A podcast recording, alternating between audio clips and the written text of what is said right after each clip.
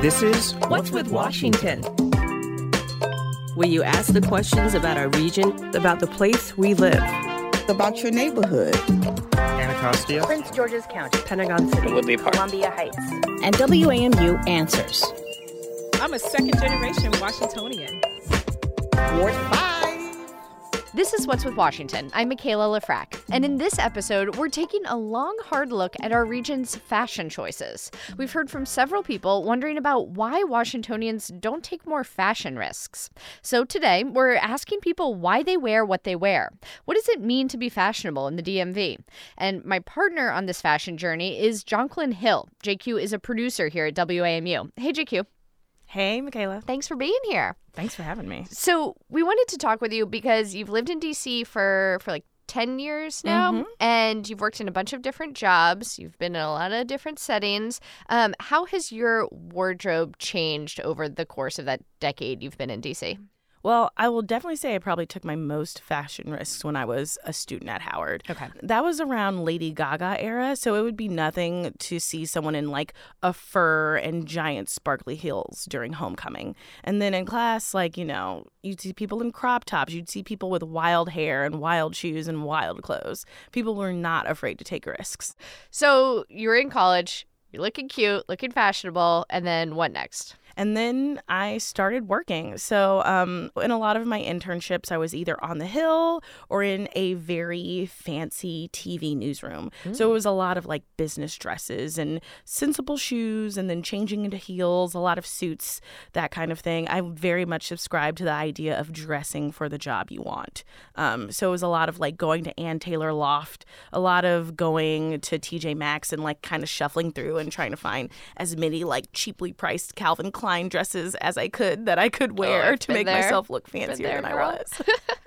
talk to me a little bit more about capitol hill because from what i understand there's like some actual dress codes that are still in place right Yes. So depending on where you are, um, you have to have your arms covered. So if you're entering the speaker's chamber, for instance, and you're a woman, um, you'll need to put on a sweater. Guys are kind of already in suits; their arms are already covered. But if you're a woman, you have a little, you have a few more options. But you know, if it's summertime and you're inside, you have to go ahead and put a sweater on. One because it's cold, because the temperatures are kept at uh, temperatures for men and their suits, so we tend to be a little chilly. Classic.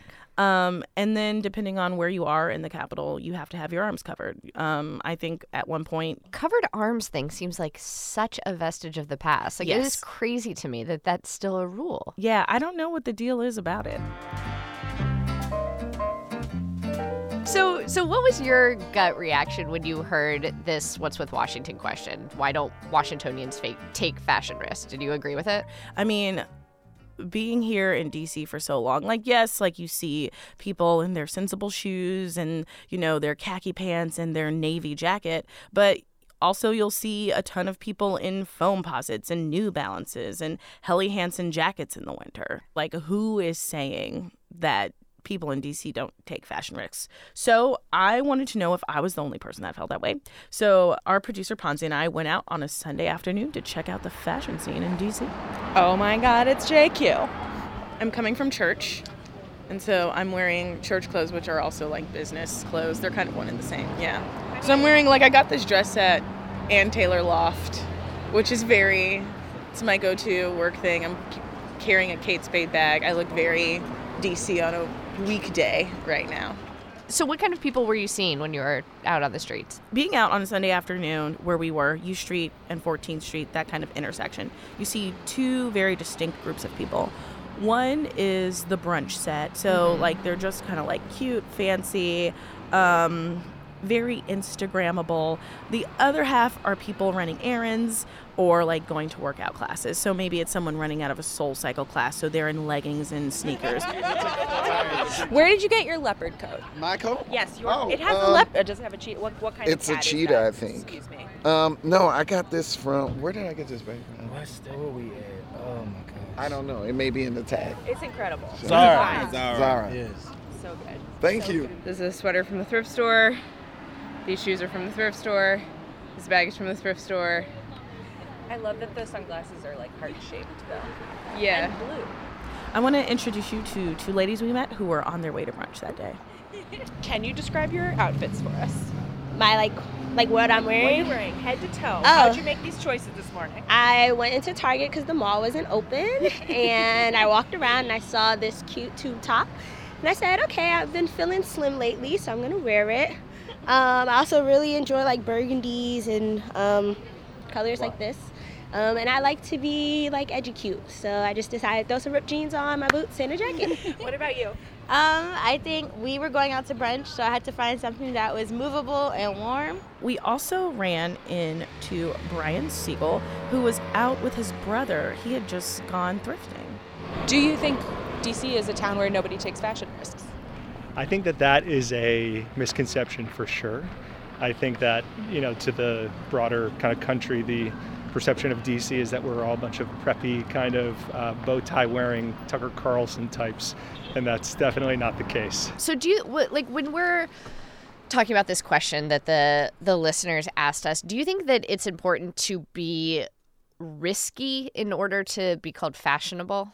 Oh, no, not at all. I mean, okay, this is come with me on this journey. Okay. But if you watch Gossip Girl and you Mhm. look back, Serena's fashion becomes very dated very quickly. Mhm. And Blair just has these good standard pieces where that are kind of timeless. And you're like, yeah, she looks she looked good in the early Okay. aughts. She looks good now. Blair is like Ann Taylor Loft. Blair Like, is Ann elevated Loft. Ann Taylor. I also think that it's definitely possible to keep things simple and still be really fashionable. Like I think of kind of the normcore trend we have right now. Like it's nothing to see someone in like a pair of sneakers and a pair of mom jeans and like a cute top. And yeah, okay, it's not the most risky thing, but you look good. Mikaela, you also got out there Mm-hmm. and asked this question. Yes. Where did you go? What did you learn?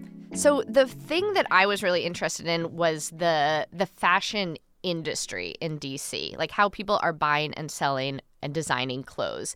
I went to two different shops to find out how how it works. Right, I'm heading into the shop made in DC in Georgetown. It's a little boutique that sells items by DC area makers.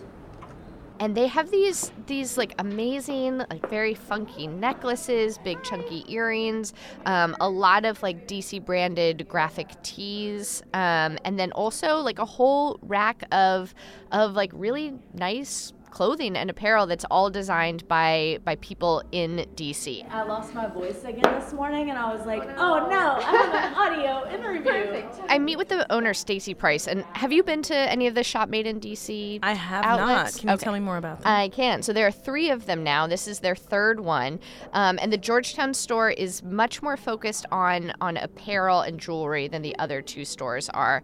And it ranges from like like menswear shirts to these like amazing jean jackets that I absolutely fell in love with. That They're these like vintage jean jackets with these like like big um, fur collars, and then they're all embellished. They're so So she uses lots of mud cloth. Um, she'll she'll make a design with um, all kinds of different fabrics. Oh, that sounds really cool. So how many designers are they working with at Made in DC? They she said that they have almost 110 makers in the Georgetown store and a lot of those are jewelry and apparel. I think people are looking for unique, interesting, funky things, ways to show their creativity. I mean, I think that um, we're all trying to bust the myth that we're this um, buttoned up city. So, right now, what you'll see are um, um, one, two, three, four, five different makers on this rack.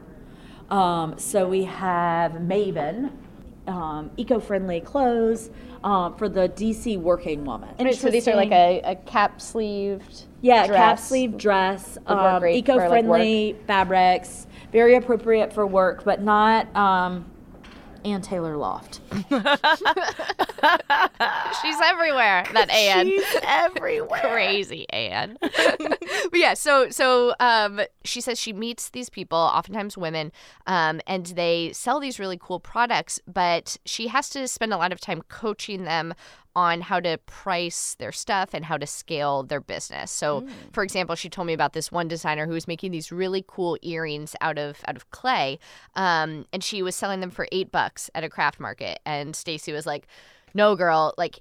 Now your your earrings sell for $25 and like here's why and here's why you need to value your time in this way and here's how you're going to get me a 100 pairs of them so that we can sell them for for the Christmas rush. Oh wow. So it sounds like scaling up is like a major issue for these designers, but what other kind of issues do designers face? The other um, challenge that people face is finding affordable retail space. So I talked to this woman, Anika Hobbs, who owns a boutique called Nubian Hueman over oh, in Anacostia. I know that place. Do you know her? Yeah. Well, I don't know her, but I know that store. Oh, it's great. Um, and she she sells stuff from designers all over the world, and she's a focus on African prints and designers from Africa.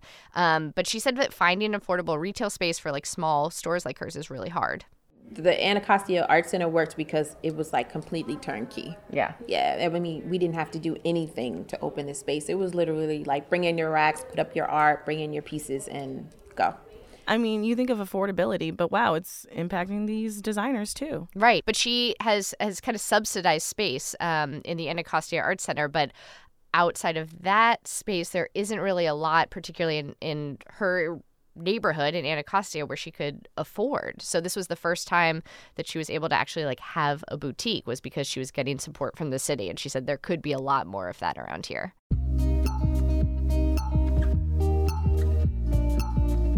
Shop Made in DC and Nubian Hueman were only the first stops on my journey to figuring out the fashion scene in the DMV. And coming up after the break, we are going to head back to school, fashion school, and to the runway.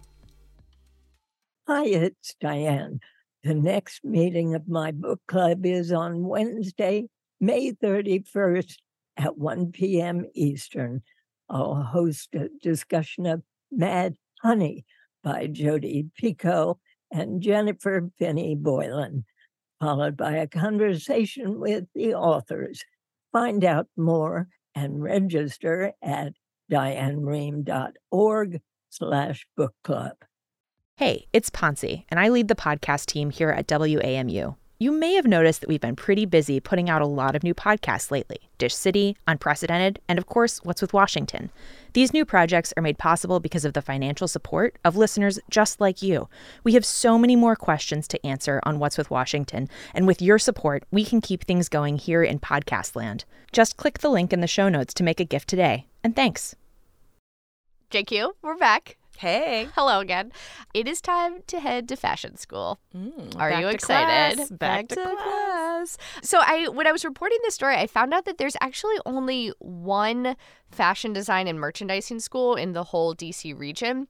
Um, and it's at Marymount University in Arlington. Mm, Have okay. you heard of it? No. Well, I went out there and talked to three students, Charlene, Lorena, and Valeria, and we sat in one of their classrooms, which was like my my college classrooms were just like desks and chairs, but theirs have like a ton of sewing machines. They have fabric samples tacked on the walls. They have mannequins. Ooh. They had like a bucket full of like mannequin arms, which was I just spooky. imagine the room from Project Runway, and like Yes. Tim Gunn comes in and tells them to make it work.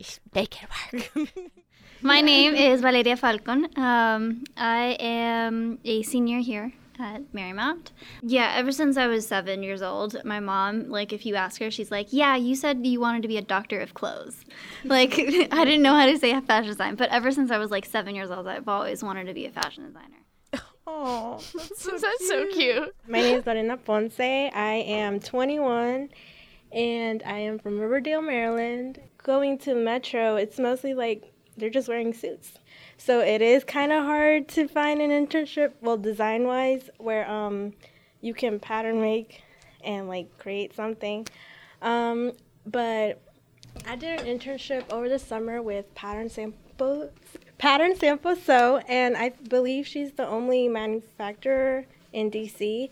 She made me sew some garments that there are designers here in the DMV area, but I'm not allowed to say who. but but like seeing it on their Instagram and like, okay, I saw that. So that makes me extra like happy.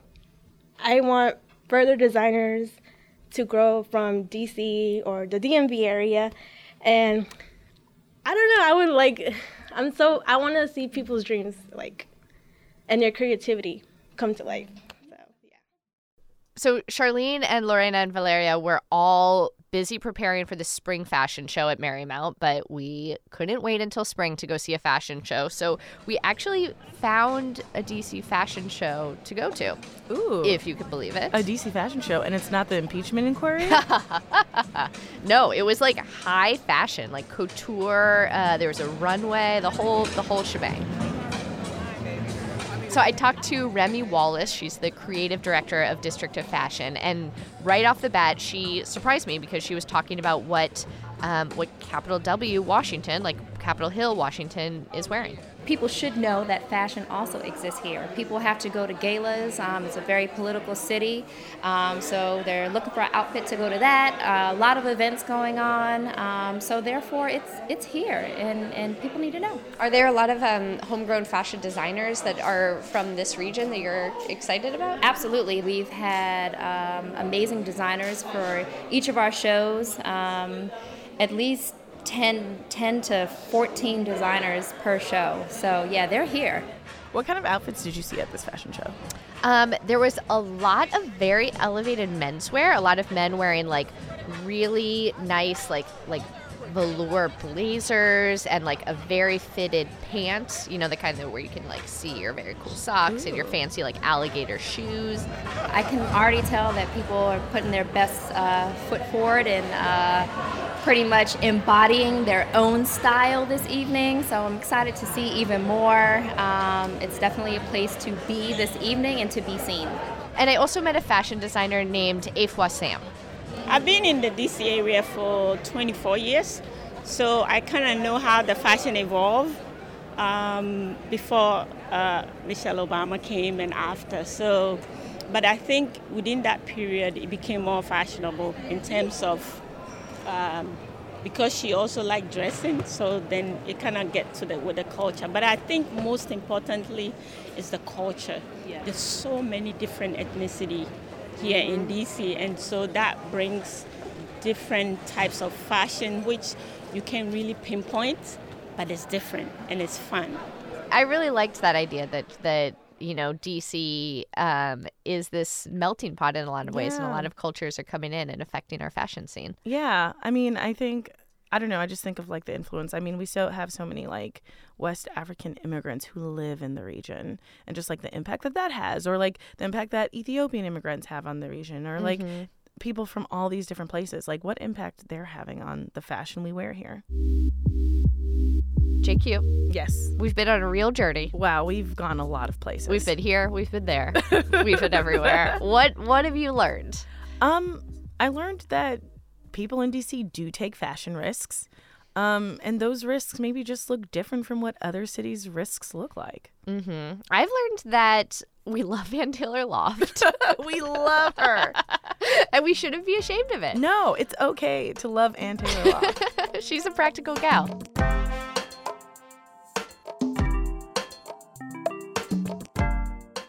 This episode was produced by Poncie Rutsch, Patrick Fort, Ruth Tam, Julia Karen, and me, Mikaela Lefrak. Our theme music is by Ben Privot, who also mixed today's show. You can browse the many, many questions that we've answered at our website, wamu.org slash what's with. Better yet, you should submit a question yourself. We would really love to hear from you. WAMU's general manager is JJ Yore. Andy McDaniel oversees all the content we make here. If you love What's with Washington, tell a friend, please please. We would so appreciate it. And thank you so much for listening. See you next time.